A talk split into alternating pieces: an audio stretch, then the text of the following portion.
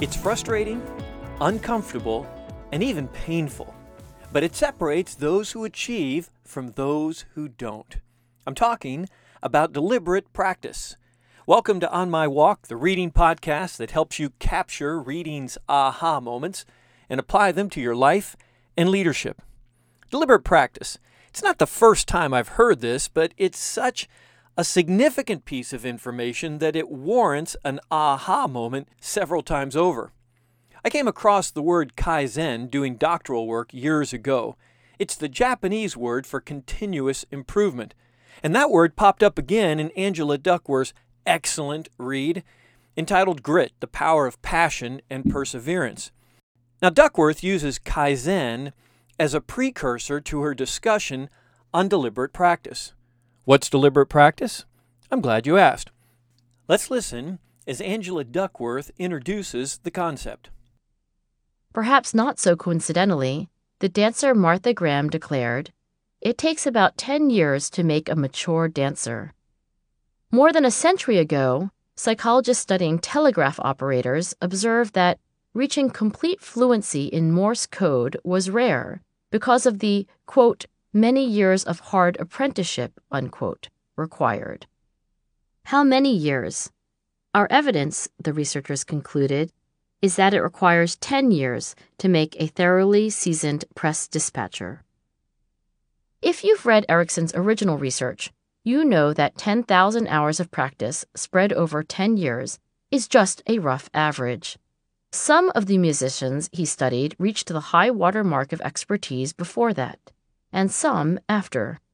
But there's a good reason why the 10,000 hour rule and the 10 year rule have gone viral. They give you a visceral sense of the scale of the required investment. Not a few hours, not dozens, not scores, not hundreds. Thousands and thousands of hours of practice over years and years and years.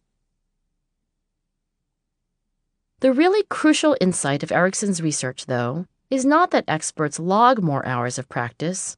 Rather, it's that experts practice differently.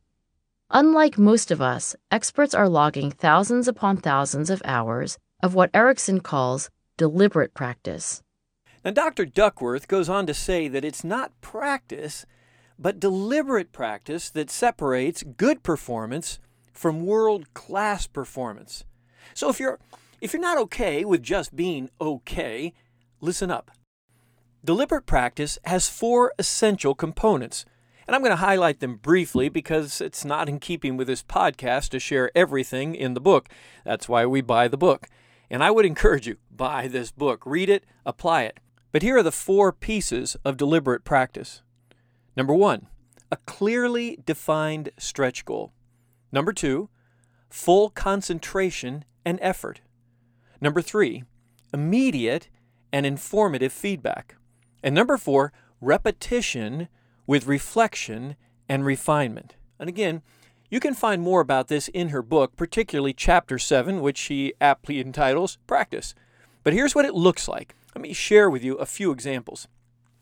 These are ones that she highlights in her book. It looks like Benjamin Franklin, who painstakingly compared his early writing with that found in articles in a popular magazine in order to isolate his faults and correct them. It looks like spelling bee champions who accumulate more practice than their competitors, particularly, quote, unassisted and solitary spelling practice, unquote, including memorizing new words. It looks like it looks like students who use quizzes to discover their shortcomings, embrace their weaknesses, and then work very specifically to overcome them. It looks like it looks like Olympian swimmer Rowdy Gaines who trained 8 years. Listen to this. Swam some 20,000 miles for a race that lasted 49 seconds. It looks like dancer Martha Graham who said attempting to do what you cannot yet do is frustrating, uncomfortable, and even painful. She said this quote, Dancing appears glamorous, easy, delightful, but the path to the paradise of that achievement is not easier than any other. There is fatigue so great that the body cries even in its sleep. There are times of complete frustration. There are daily small deaths. Close quote. And while deliberate practice isn't easy, it does satisfy. In other words, people that engage in this look back and say, I didn't like it, but man, am I glad I did it. And that said, do most people do it? In other words, do most people engage in deliberate practice? Listen to what Duckworth writes.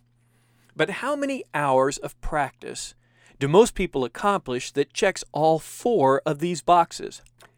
My guess is that many people are cruising through life doing precisely zero hours of daily deliberate practice. Hey, Kaizen is a wonderful concept. Continuous improvement, deliberate practice, all of that sounds great in theory. The question is will you and I be those who check off all four boxes? Number one, a clearly defined stretch goal, full concentration and effort, immediate and informative feedback, and repetition with reflection and refinement.